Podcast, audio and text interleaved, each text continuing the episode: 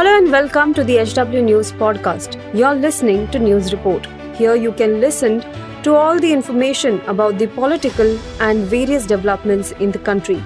Follow this podcast now to stay updated. At HW News, we have been delivering news that matters to you. Our goal is to present you with information that stimulates conversations around topics of larger public importance that are often lost in the noise of shrill prime-time cacophony.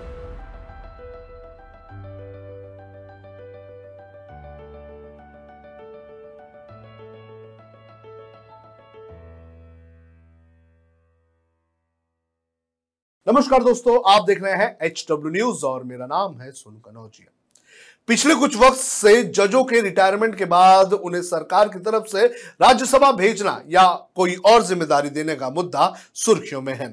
आज हम एक ऐसे ही फैसले की बात करेंगे, जिसको लेकर रिटायर्ड जजों और सरकार की नीति पर सवाल उठने लगे हैं। साथ ही हम आपको यह भी बताएँगे कि इस पूरे मामले पर हमारा पॉइंट ऑफ़ व्यू क्या है, और साथ ही मैं आपसे यह भी अपील करना चाहूँगा कि इस मामले पर अपना पॉइंट ऑफ़ व्यू भी आप ज़रूर साझा करें और इस वीडियो को भी आप बड़े पैमाने पर शेयर करें।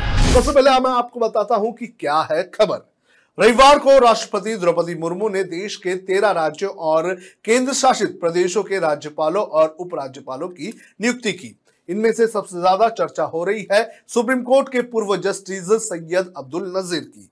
सैयद अब्दुल नजीर को आंध्र प्रदेश का राज्यपाल बनाया गया है। सैयद अब्दुल नजीर सुप्रीम कोर्ट के पूर्व न्यायाधीश हैं और इसी साल 4 जनवरी को वो रिटायर हुए थे। जस्टिस नजीर विश्वभूषण हरिचंदन की जगह लेंगे, जिन्हें छत्तीसगढ़ के राज्यपाल के रूप में ट्रांसफ़र किया गया है। अब कौन है?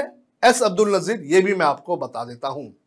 एस अब्दुल नजीर का जन्म 5 जनवरी उन्नीस सौ अट्ठावन को हुआ था। अब्दुल नजीर ने वकालत की पढ़ाई एसडीएम लॉ कॉलेज मंगलुरु से की थी।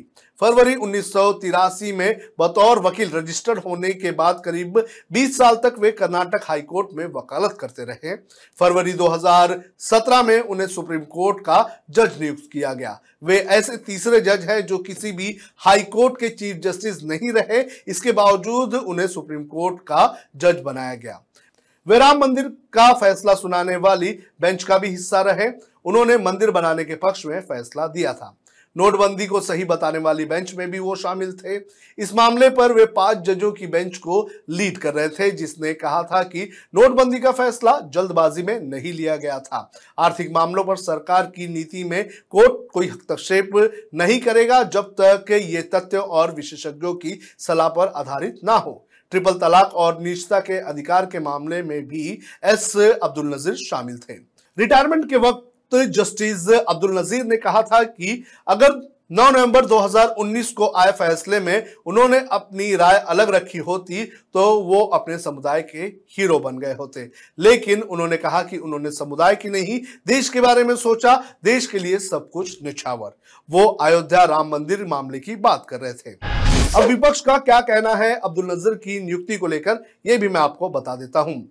जस्टिस नजीर को राज्यपाल बनाए जाने पर कांग्रेस ने पूछा है कि न्यायपालिका से जुड़े लोगों को सरकारी पद क्यों दिए जा रहे हैं? पार्टी ने केंद्र सरकार पर आरोप लगाया है कि जो भी पीएम मोदी और बीजेपी के लिए काम करता है, उसे राज्यपाल बना दिया जाता है। कांग्रेस नेता राशिद अलवी ने कहा कि भाजपा ने हिंदुओं और मुसलमानों को बांटा। किसी समुदाय को उसकी योग्यता से ज़्यादा मिलने पर तुष्टिकरण होता है, लेकिन मुसलमानों को उनका उचित हिस्सा भी नहीं मिलता। जस्टिस नजीर को राज्यपाल नियुक्त करने से न्यायपालिका के प्रति लोगों का विश्वास कम होगा। वहीं कांग्रेस नेता अभिषेक मनु सिंघवी ने भी इस ट्रेंड को गलत बताते हुए कहा कि यह न्यायपालिका के लिए खतरा है। पाँच सितंबर 2013 में, और कोट कर रहा हूँ, और अगर मेरे बोलने के बाद, मेरे बोलने के बाद ये ऊपर हाथ उठा के चला देंगे आपके सामने। माननीय जेटली साहब ने जो अब नहीं रहे, कहा था quote unquote the desire of a post retirement job influences pre retirement judgments it is a threat to the independence of judiciary unquote आप इसको एक बार सुन भी लें, क्योंकि आपके कैमरा के लिए फिर मैं आगे जाऊँगा। तो ये मैंने जैसा कहा कि आपकी कथनी, आपकी जुबानी। दूसरा देखिए, ये कोई इसका उत्तर नहीं कि पहले भी हुआ है। बिल्कुल हुआ है। लेकिन हम मानते हैं कि अब काफ़ी समय से और विशेष रूप से जिस निरंतरता से, जितनी जल्दी से आजकल हो रहा है, एक सिद्धांतिक रूप से ये गलत है। ये ना होना चाहिए। और हम इसका विरोध बिल्कुल करते हैं सिद्धांत पे। मैं किसी व्यक्ति विशेष का विरोध नहीं कर रहा हूँ। मैं मानता हूँ कि मैं उनको खुद को भी जानता हूँ, उनके सामने पेश हुआ हूँ। बड़े भद्र व्यक्ति हैं, अच्छे व्यक्ति हैं। अच्छे जज रहे हैं, उनके करियर में कर्नाटक से आए हैं। उनके बारे में बात नहीं हो रही है। एक सिद्धांत की बात हो रही है। जैसा कि कहा गया है the desire of a post retirement job influences pre retirement judgments it is a threat to the independence of judiciary तो सैद्धांतिक रूप से, निश्चित रूप से हम इसका विरोध करते हैं। और ये आपने कहा था बार बार कहा था, सदन में कहा था, सदन के बाहर कहा था। तो उसका पालन करने के लिए अब आपका ये उत्तर नहीं हो सकता कि पहले भी हुआ था। अभी हमने हाल में और इसके उदाहरण देखे और ये अब जैसे कोई परंपरा बनाई जा रही है और ये बिल्कुल गलत है। कांग्रेस नेता जयराम रमेश ने दिवंगत बीजेपी नेता अरुण जेटली का एक वीडियो ट्वीट किया। 2012 के वीडियो में अरुण जेटली कह रहे हैं कि रिटायर से पहले के फैसले रिटायर के बाद मिलने वाली नौकरियों से प्रभावित होते हैं। ये न्यायपालिका की स्वतंत्रता के लिए खतरा है। कांग्रेस नेता ने वीडियो के कैप्शन में लिखा कि निश्चित रूप से पिछले तीन से चार सालों में इसके पर्याप्त सबूत है। कांग्रेस सांसद मनिकम टैगोर ने कहा कि अयोध्या नोटबंदी जैसे मामलों के पक्ष में फैसला सुनाने वाले रिटायर्ड जस्टिस को आंध्र का राज्यपाल नियुक्त किया गया है। उन्होंने ट्वीट किया कि जो मोदी अडानी के लिए काम करते हैं, जो सिर्फ़ मोदी के लिए काम करते हैं, वे अब राज्यपाल हैं। अब संविधान इस पर क्या कहता है, ये भी मैं आपको बता देता हूँ। संविधान ने कभी भी किसी जज को राज्यपाल या दूसरी सरकारी पदों को संभालने से नहीं रोका है। संविधान में स्पष्ट तौर पर बताया गया है कि कौन राज्यपाल बन सकता है और राज्यपाल के पास कौन कौन सी शक्तियाँ रहती है। संविधान के आर्टिकल एक सौ सत्तावन और एक सौ अट्ठावन में राज्यपाल पद को लेकर विस्तार से बताया गया है। संविधान के मुताबिक जो भारत का नागरिक है, जिसकी उम्र 35 या उससे ज़्यादा है, जो संसद या विधि मंडल के किसी भी सदन का सदस्य ना हो, जो किसी भी लाभ वाले पद पर ना रहा हो, जो कुछ समय से राजनीति में सक्रिय ना हो, उसे राज्यपाल बनाया जा सकता है। अब संविधान के ये प्रावधान ये बताते हैं कि रिटायर्ड जस्टिस नजीर का राज्यपाल बनना किसी तरह से गलत नहीं है।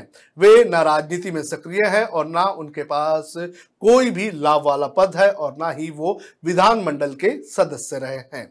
ऐसे में वे राज्यपाल बनने के लिए पूरी तरह से योग्य हैं। विपक्ष का सवाल सिर्फ़ यह है कि सरकार न्याय प्रक्रिया से जुड़े लोगों को राज्यपाल या दूसरे ऐसे पदों पर क्यों बैठा रही है?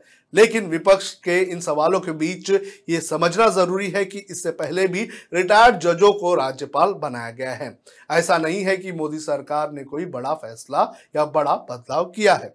इतिहास के पन्नों को टटोला जाए तो ये पता चलता है कि इससे पहले भी दो मौके आए हैं जब रिटायर्ड सुप्रीम कोर्ट के जजों को राज्यपाल के पद पर बैठाया गया है। वे दो नाम है, पूर्व सीजीआई पी सदाशिवम और रिटायर्ड जस्टिस एम फातिमा बीवी। साल 2014 में पूर्व सीजेआई पी सदाशिवम को केरल का राज्यपाल बनाया गया था।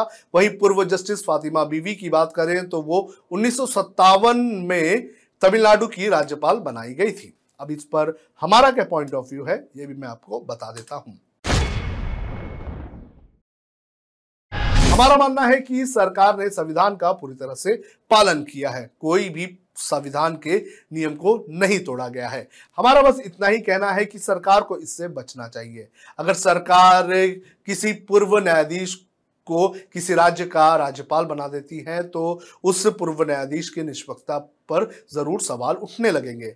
ऐसा करने से लोग ये भी कहने लगेंगे कि इस जज ने सरकार के पक्ष में फैसला सुनाया था और उसका, उसे इनाम मिला है। भले ही उस न्यायाधीश ने फैसला देते हुए सरकार के बारे में जरा भी नहीं सोचा होगा, लेकिन लोग उनकी निष्पक्षता पर ज़रूर सवाल उठाएँगे। तो ऐसी चीज़ों से बचना बेहद ज़्यादा ज़रूरी है। मोदी सरकार की अगर बात करूँ तो पिछले कुछ वक्त से मोदी सरकार पर इस तरह के आरोप लगते रहे हैं कि मोदी सरकार से जुड़े हुए लोग या फिर उनके पक्ष में फैसला सुनाने वाले जो जज होते हैं, उन्हें जो है एक तरह से इनाम दिया जाता है। और अब एस अब्दुल नज़ीर को जिस तरह से आंध्र प्रदेश का राज्यपाल बनाया गया है तो उसके बाद भी कई सारे सवाल उठने लगे हैं। तो सरकार को इन सारी चीज़ों से बचना चाहिए।